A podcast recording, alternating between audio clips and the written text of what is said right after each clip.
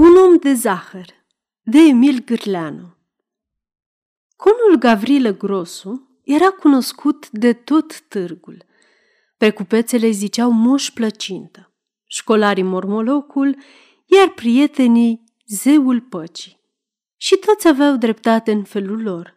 Precupețele, pentru că de câte ori se ducea să cumpere zarzavaturi, conul Gavrilă își făcea singur cumpărăturile – se așeza între movilele de verze și țelină și cădea plăcintă, întrebând de toate și nu se mișca de acolo câte un ceas.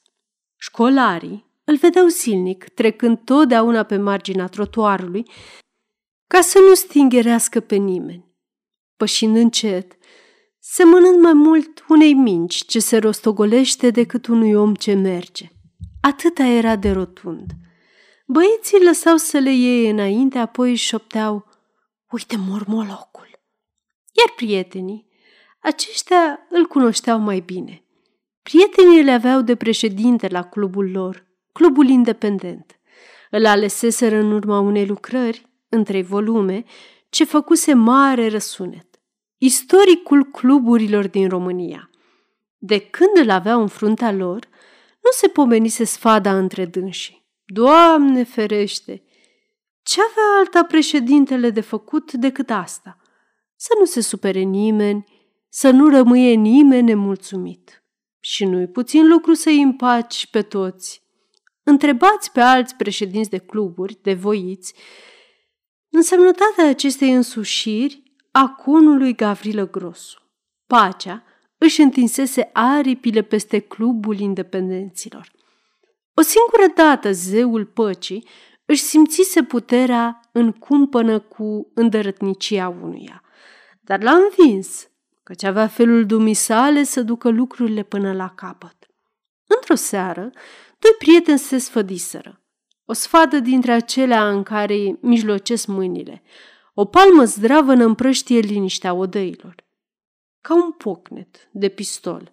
Sfârșitul avea să-l deie martori, un duel se punea la cale. Puiule, dragule, striga conul Gavrilă când unuia, când altuia. Aș, nici nu era de vorbit. Cel ce mâncase palma, spuma, ar fi fost în stare să dărâme lumea. Președintele părea că își pierduse din înrăurire. În sfârșit, se hotărâră să se ducă acasă la cel lovit. Aceasta este o înregistrare Cărțiaudio.eu. Pentru mai multe informații sau dacă dorești să te oferi voluntar, vizitează www.cărțiaudio.eu. Toate înregistrările Cărțiaudio.eu sunt din domeniu public. Puiule, dragoste, liniștește-te! Se pierde faima clubului. Numele meu. Puiule, împăcați-vă! Nu se poate coane, Gavrilă. Dumneata n-ai văzut? Am mâncat o palmă unul trebuie să moară sau să primească palma înapoi. Nu o să vrea dragoste. Atunci duelul. Președintele se scoboră amărât până jos să plece. Dar pe cea din urmă scară îi veni o idee. Se întoarse gâfâind înapoi. Știi ce? Uite, primesc eu palma aici, între patru ochi, numai să sfârșiți odată. Nu glumești? Uite, poftim! Și conul Gavrilă întinse obrazul. Celălalt ridică palma, prefăcându-se că vrea să tragă. Conul Gavrilă închise repede ochii și așteptă. Supăratul lăsă mâna în jos și zise, Haide, în haturul dumitale treacă, nu că mi-e frică, dar, da, pentru dumneata, mulțumesc, puiule. Ce crezi? Ar fi țipa gazetele, ar fi vorbit lumea. Mulțumesc, la revedere! Și plecă. Seara, cei doi orțăgoși parcă nu se sfădiseră de când lumea. Președintele ieșise biruitor și de astă dată.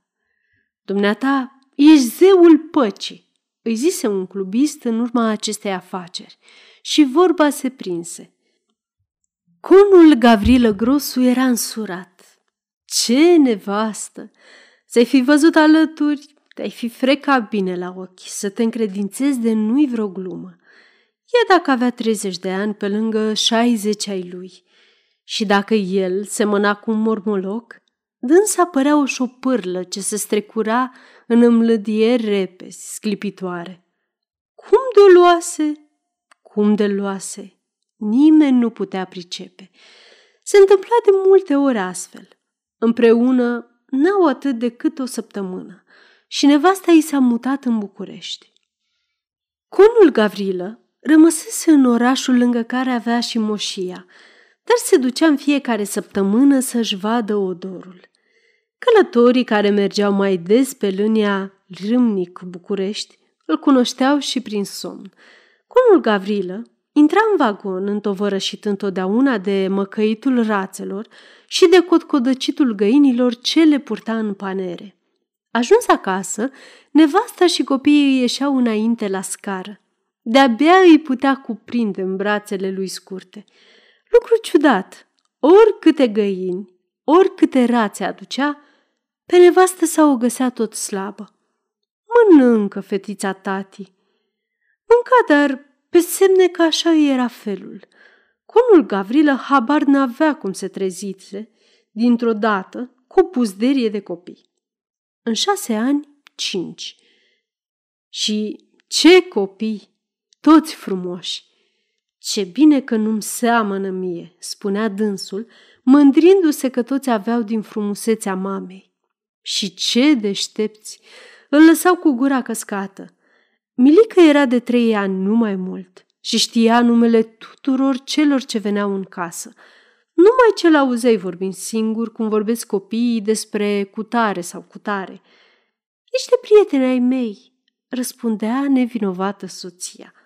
Conul Gavrilă luă băiețelul în brațe și îl îndăsea în sărutări. Era desperiat așa ținere de minte. La deșteptăciune semăna lui, nici vorbă. Când venea acasă, telegrafia cu două zile mai înainte ca să nu-și stingerească nevasta. Ce, e glumă să vină cineva hodorong-tronc într-o casă, într-o casă cu cinci copii și o gospodărie ca a nevestesii? Poi mini sosesc, telegrafia, și nevasta se grăbea să răspundă. Fino, dumnealui, împacheta rațele, gâștele și haide la București. Niciodată nu și ieșise din uh, calea asta. Numai asta și-a călcat obiceiul. Cum sta la prânz, primi o telegramă. Vino numai decât, cel din tâi tren, interesul clubului. Pentru Dumnezeu, ce se întâmplase? Interesul clubului. La cinci era în tren, la nouă seara în București, la zece se întâlni cu prietenul ce-i telegrafiase. Era vorba despre un biliard nou-nouț ce se vindea pe un preț de nimic. Bine, dragă, pentru asta m-ai chemat. Interesul clubului Coane Gavrilă.